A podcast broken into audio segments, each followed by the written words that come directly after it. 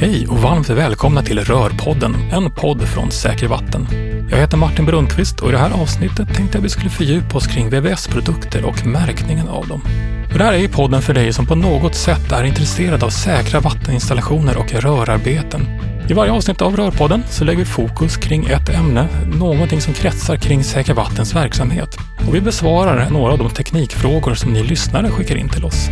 Den här podden vänder sig främst till dig som är VVS-montör, projektör eller på något annat sätt kommer i kontakt med frågor kring säkra vatteninstallationer.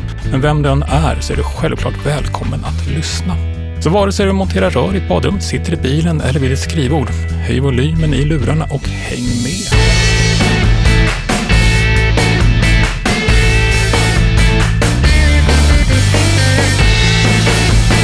I varje rörinstallation ingår det många olika typer av produkter. Det är rör, det är kopplingar, blandare och en hel del annat.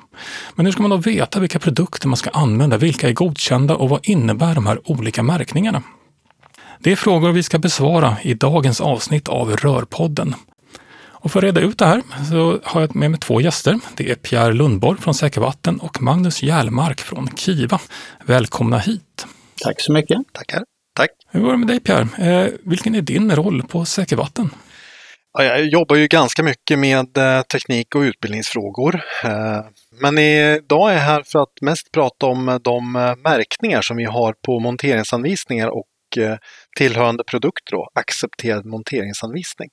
Jag har tidigare jobbat som montör och upptäckte tidigt att anvisningarna är något som kanske inte alltid funkar och därför så är, tycker jag att det jobbet som vi gör då med anvisningarna är viktigt. Mm, det låter jättebra. Eh, då har ju du lite koll på vad branschreglerna säger om produkter och eh, vilka som är bra att använda. Men vi återkommer till det lite grann senare. Magnus, eh, du kommer från certifieringsorganet Kiva. Men vad är egentligen ett certifieringsorgan? Ja, ett certifieringsorgan det är ju ett företag eller en juridisk person som har blivit akkrediterade för att utföra, ja, man bestyrker produkters egenskaper kan man säga. Eh, det är ett ackrediteringsförfarande där Myndigheten för teknisk kontroll, Swedac, akkrediterar oss enligt en standard. Att vi har den kompetensen, att vi har eh, även den organisationsstruktur och ett oberoende så att vi kan som tredje part utställa då de här certifikaten för att visa produkternas egenskaper. Så det är på något sätt eh, uppdrag då från eh, någon myndighet eller hur fungerar det? Ja, uppdraget kan man väl säga, det, är ju, det, kan ju vem som helst ge sig an så länge man har de här förutsättningarna. Och, och det första man ska göra, som i det här fallet, så är det ju Boverkets regelverk som man har brutit ner från plan och bygglagen till plan och byggförordningen och sedan ner i BBR. Och det är just det man kan säga att vi per ja, delegation från Boverket bestyrker byggprodukters egenskaper. Mm. Hur många är ackrediterade för att göra den här typen av tester? Finns det några uppgifter om det? Ja, det, det finns ju eh, två stycken certifieringsorgan i Sverige idag. Det har funnits tre, nu pratar vi alltså för typgodkännande utav produkter. Eh, och det är RISE och det är Kiva certifiering. Tidigare var det även DNV GL men de hoppade av här för några år sedan så att idag är det två stycken. Mm. Kiva och RISE. Eh, mm. Vem kan anlita er för att göra de här testerna egentligen? Ja, det är ju producenter utav eller även de som marknadsför eller som vi säger de som sätter produkterna på marknaden. Eh, och de kan ju då som grossister eller rena producenter som sagt var, eh, göra en ansökan om att få sina produkter eh, typgodkända. Mm. Okej, Pierre, vad är det då som branschregler säker vatteninstallation ställer för krav på produkter? Ja, produkterna är ju en viktig del i hela processen och eh, Boverket i och med BBR håller ju ett funktionskrav, branschreglerna från Säker Vatten Eh, Eh, där beskriver man ju utföranderegler och eh, produkterna som ska monteras, de har ju monteringsanvisningar och de ska ju följas. Det är grunden. Sen har vi också i branschreglerna en beskrivning att produkterna ska vara typgodkända eller motsvarande och där det syftar till då det är att man ska kunna styrka då att produkten håller för samhällets krav, då, alltså Boverkets krav på produkter. Mm. Eh, typgodkännande. Ehm, Magnus, kan du förklara, vad, vad är ett typgodkännande? Ja, jag var ju lite inne på det innan, men ett typgodkännande det är ett, eh, det är ett uttalande kan man säga. Ett dokument som eh, talar om att produkten bedöms motsvara de kraven som svenska byggreglerna ställer på sådana här produkter. Och eh, även Pierre var lite inne på det innan, alltså det är ju Boverkets byggregler som, som, som säger att, att för att den här produkten ska kunna användas som en blandare till exempel, så ställer man vissa krav. Det finns då både mekaniska egenskapskrav men också hygieniska egenskapskrav. Eh, och det är det här som vi verifierar då som certifieringsorgan. Mm, just blandare är väl en ganska vanlig produkt som man har mycket frågor om. Eh, vilka egenskaper är det man tittar på på en blandare? Ja, eh, det första kan man ju säga är, som jag var inne på, ett typgodkännande då det är ju att vi tittar på att blandaren är mekaniskt funktionell. Och då finns det ju en standard som heter, om vi tittar på engreppsblandare, som heter 817 till exempel. Det är en europeisk standard och eh, där kan man säga att Europa har kommit överens om att den är okej okay på alla punkter utom just de hygieniska delarna. För att vi har ju lite olika krav på vatten. Men uppfyller den då standardens krav 817, vilket man har verifierat genom att man har gjort tester på ett akkrediterat provningsinstitut. Eh, så tillkommer även då hygieniska kriterier som vi ska uppfylla. Och då tittar vi både på migration utav farliga ämnen och vi tittar också på organisk tillväxt. Och eh, där använder vi även det, akkrediterade labb för att kontrollera de här egenskaperna. Eh, för att också veta att den här produkten är och tillverkas likadant över tiden så har vi även en tillverkningskontroll hos det tillverkande företaget så att vi ser att det är den produkten som man i första läget prövade som också tillverkas över tiden och har då det giltiga certifikatet. Hur vet eh, den rörmontör eller privatperson eller vem det nu är att en produkt är typgodkänd? Ja, eh, det, vi föreskriver ju i godkännandet att eh, märkningen som finns på produkten, det är en unik märkning. Eh, oavsett om det är vi eller RISE som har utfärdat det här godkännandet, så har den här produkten ett godkännandenummer. Den är också märkt med Boverkets registrerade varumärke, den berömda gaffeln som vi kan kalla den. Och eh, det är det här som är garanten för produkten. Detta kan vara märkt på låda eller emballage. Det kan vara märkt på produkten också. Mm. Kan man söka på dem någonstans? Om man hittar något på nätet till exempel kanske det är svårt att hitta en monteringsanvisning eller så? Ja, ja, det finns. Både Kiva och eh, RISE har ju sina godkännande på sina respektive hemsidor publicerade. Mm. Jag tror vi återkommer till typgodkännande mm. faktiskt om en liten stund. Men eh, Pierre, det finns ju också en märkning från Säker Vatten som kallas accepterad monteringsanvisning.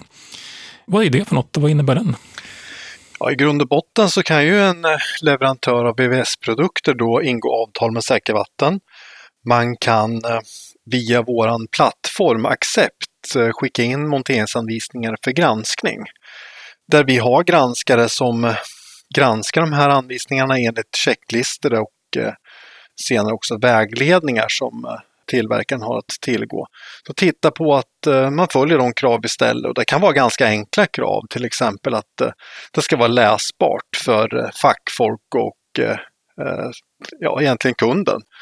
Och är den accepterad, finns en acceptans, så kommer den här monteringsanvisningen skickas in på RSK-databasen och kommer också då få märkningen då, logotypen då, accepterad monteringsanvisning. Så alla de monteringsanvisningar som vi har accepterat och märkt, de finns på RSK-databasen. Mm. Eh, vad, vad är det för kriterier då för att man ska kunna få en eh, produkt med den här märkningen? vi ställer ju krav på att uh, den ska uppfylla samhällets krav och uh, det enklaste sättet där, det är ju precis som Magnus är inne på där, att en typgodkännande, att den här gaffeln finns eh, med ett certifikatsnummer, det, det, är det enklaste sättet att påvisa det här. Sen finns det ju andra sätt eh, eh, naturligtvis, men typgodkännandet är det enklaste. Så att om man ser den här Säker Vattens logotyp på en produkt, då kan man vara ganska så säker på att den här ska uppfylla samhällets krav den ska vara okej okay att installera. Granskarna har ju i checklistorna eh, punkter man går igenom inför varje granskning. Man tittar till exempel på att eh, det finns ett typgodkännande eller motsvarande. Man tittar på att produkten kan installeras och användas och ändå följa branschreglerna. Man tittar då på att alla moment i montaget ska finnas beskrivet i anvisningen via bilder och text och eh, ganska enkla saker, till exempel som att det ska finnas innehållsförteckning och sidnumrering och så vidare. Så att det är egentligen eh, ganska enkla krav som ställs. Kan man säga att Säker Vatten har godkänt en produkt? Nej, själva godkännandet tycker jag att man kan säga istället att Kiva eller RISE i sådana fall gör då om man har typgodkänt den. Det blir så ett godkännande att man uppfyller då plan och bygglagen, plan och byggförordningen och då BBR såklart att en byggprodukt är lämplig för den avsedda användningen. Det vi tittar på det är själva monteringsanvisningen och det är den vi accepterar. Mm. Om en produkt nu inte har Säker Vattens logotyp på sig, kan den ändå vara någonting som är okej att installera? Den kan vara minst lika bra och den kan faktiskt också vara bättre. Det, det, det vet jag inte, utan vi bedömer inte själva produkten, varken kvalitet, utförande eller, eller så att säga hur, hur man kan använda den, utan vi tittar på att den uppfyller samhällets krav via till exempel ett typgodkännande och att eh, den följer branschreglerna helt enkelt. Mm. Magnus, hur är det, kan alla produkter typgodkännas? Ja, eh, det får jag väl säga att eh, typgodkännande är ju en så kallad legal märkning. Det är ett nationellt regelverk vi godkänner det mot. Men vi är ju också med i en union och eh, den unionen har ju sitt märke. Och det är ju CE-märket vi har och eh, det finns ju många olika direktiv och förordningar. Eh, den förordning som vi då kan man säga, eller typgodkännandet, jobbar parallellt med är ju byggproduktförordningen. Och eh, tittar man ur det juridiska perspektivet så får det inte finnas två stycken legala märkningar av varandra då som styrker samma egenskaper. Och eh, där har ju då CE-märket den rätten att det är den som, när den väl kommer, när en standard är så, som vi kallar det då, eller som det heter, harmoniserad och är erkänd i alla eh, medlemsstaterna och tillhörande EES-avtalsstater som Norge och Turkiet. Eh, då kommer den här produkten att föras in i respektive medlemsstaters regelverk. Och det är ju en förordning nu, så nu är det inte frågan om att eh, det är ett direktiv utan eh, man, man, man är skyldig att föra in den och då finns det en implementeringstid och därefter en övergångstid. När den övergångstiden är slut, då får det bara finnas ett CE-märke för de egenskaperna. Mm. Kan du ge ett exempel på en, någon typ av produkter eh, som kanske rör VVS-branschen framförallt, som, är, som faller under CE-märknings... Ja, det finns ju inte så mycket som, vill jag påstå, som är harmoniserat när det gäller dricksvatten.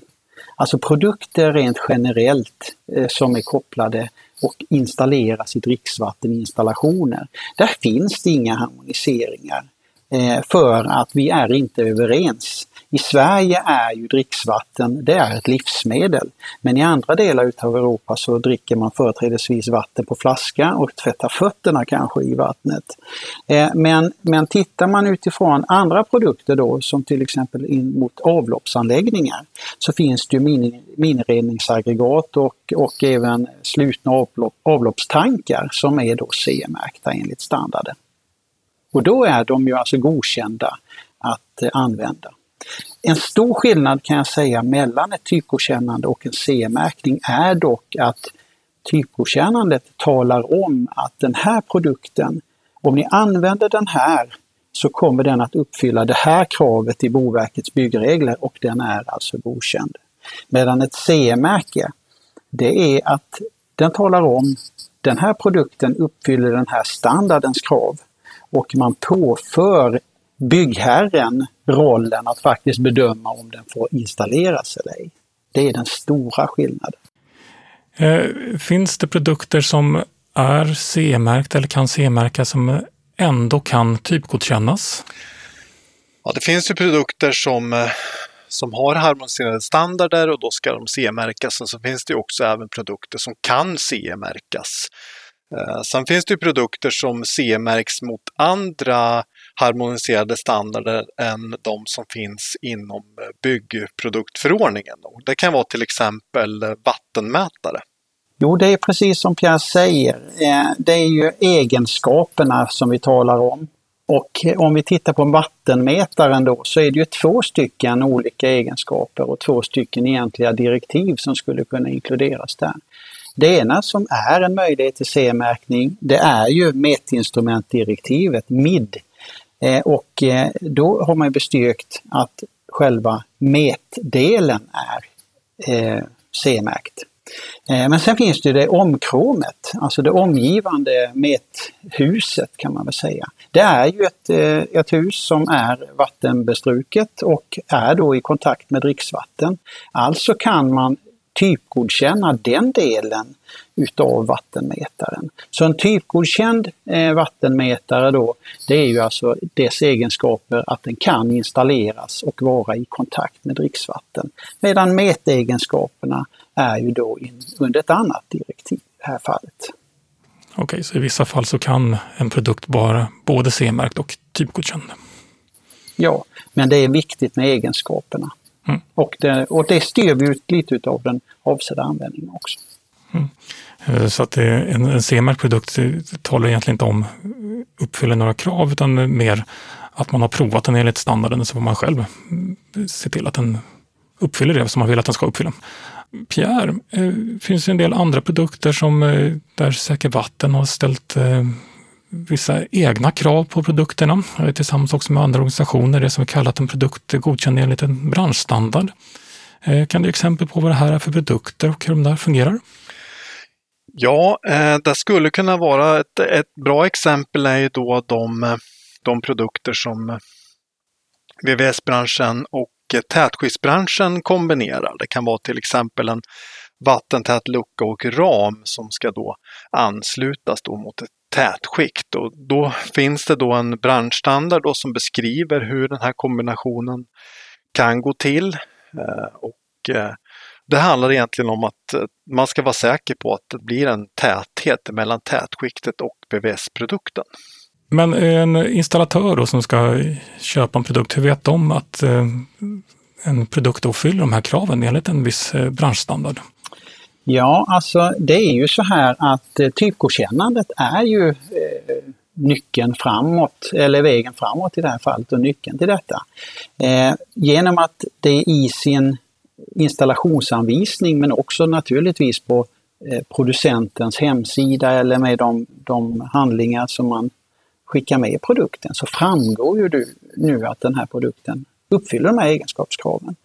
Eh, Allting börjar ju med att man har en avsedd användning och eh, vi som certifieringsgrupp, Kiva eller RISE, styrker de egenskaper. Vi ser till att certifikatet utformas, produkten beskrivs och vi knyter ju an en installationsanvisning där de här sakerna framgår.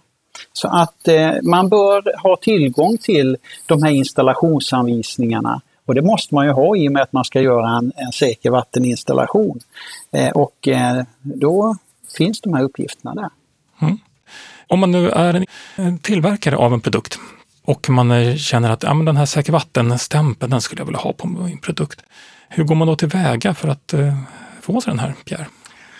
Ja, man kontaktar Säker Vatten och eh, vi kommer eh, svara då med ett eh, avtal. Eh, det är egentligen starten och vi vill ju såklart också förvissa oss om att Eh, den som ska upprätta det här avtalet med Säker Vatten också är införstådd med de krav vi ställer. Till exempel då på det här med typgodkänd eller motsvarande. Så det är det bästa sättet att kontakta oss helt enkelt. Mm.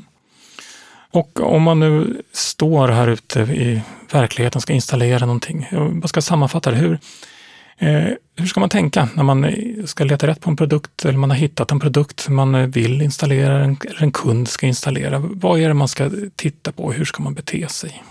Ja, det enklaste sättet det är ju att kontrollera monteringsanvisningen och följa den. Det är, det är grunden.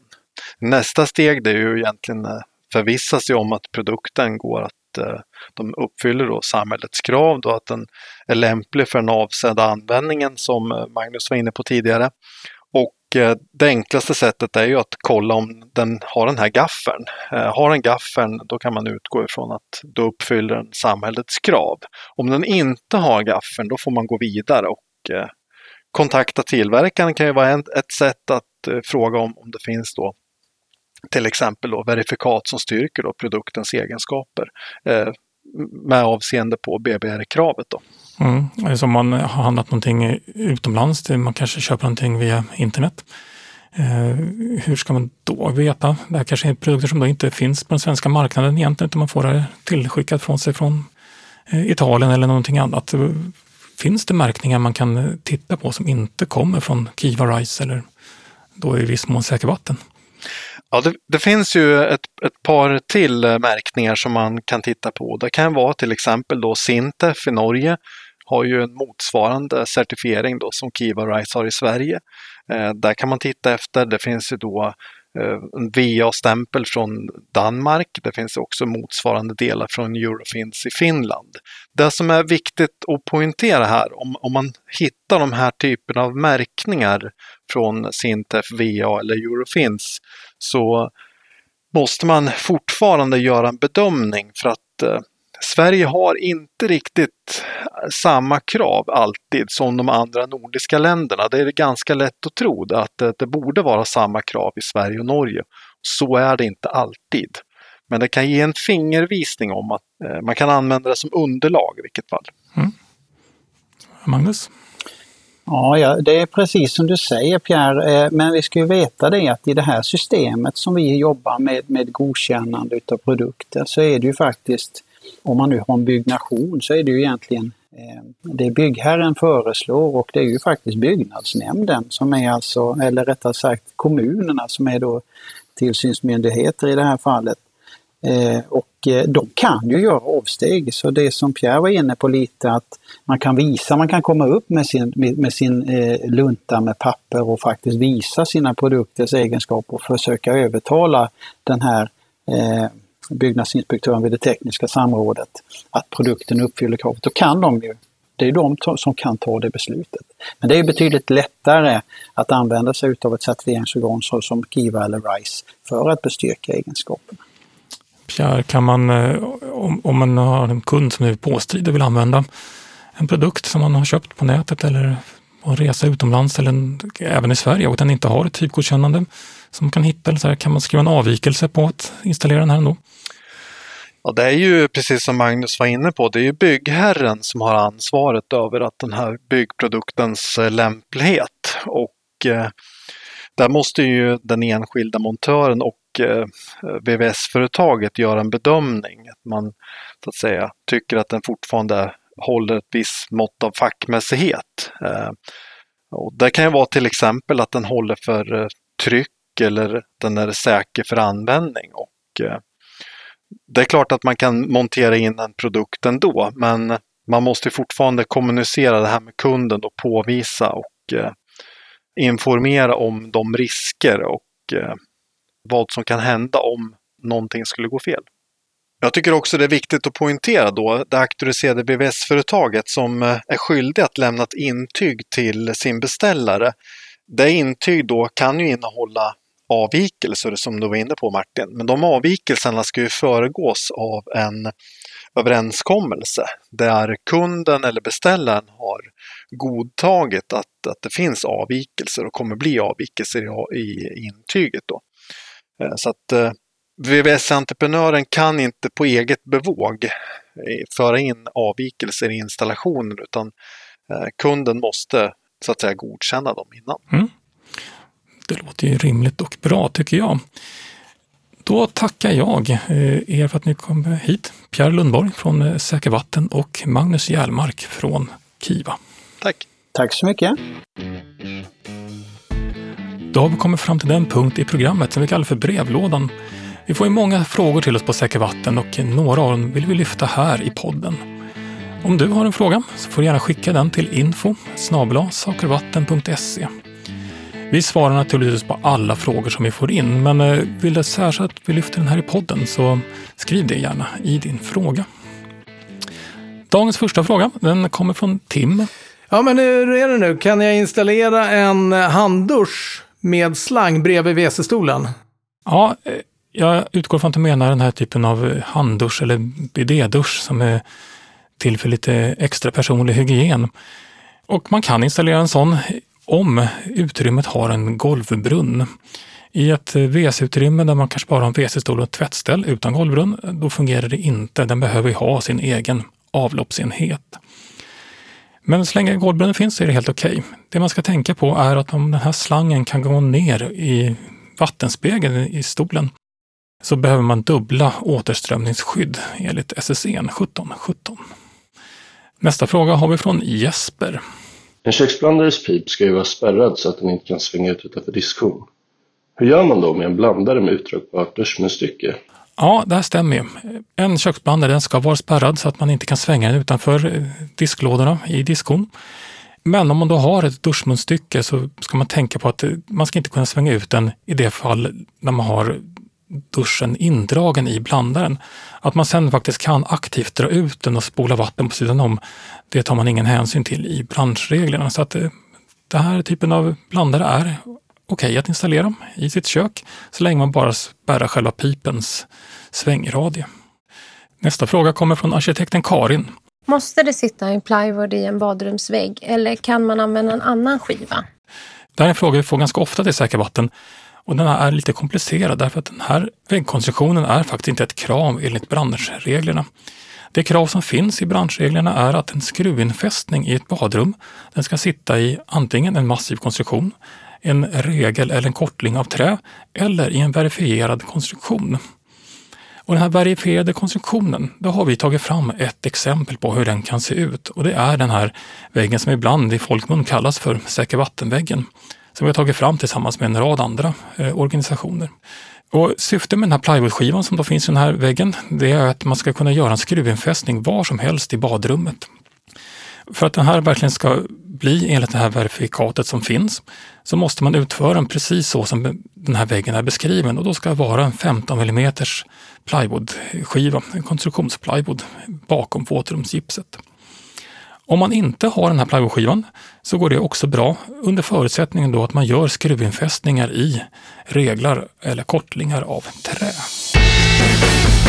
Då tackar jag för mig idag och vi avslutar Rörpodden. Om ni har några frågor, kommentarer, eh, ris, ros om någonting som rör podden eller någonting som rör Säker Vattens verksamhet så är ni varmt välkomna att skriva till oss på info sakervatten.se. Ni hittar även eh, fler kontaktuppgifter på www.sakervatten.se. Glöm inte att lyssna på de andra avsnitten av Rörpodden och jag kan också tipsa om Installatörspodden från Installatörsföretagen och varför inte Kakelpodden från Byggkeramikrådet. Vi finns alla där poddar finns. Och kom ihåg, rör det rör, då rör det oss.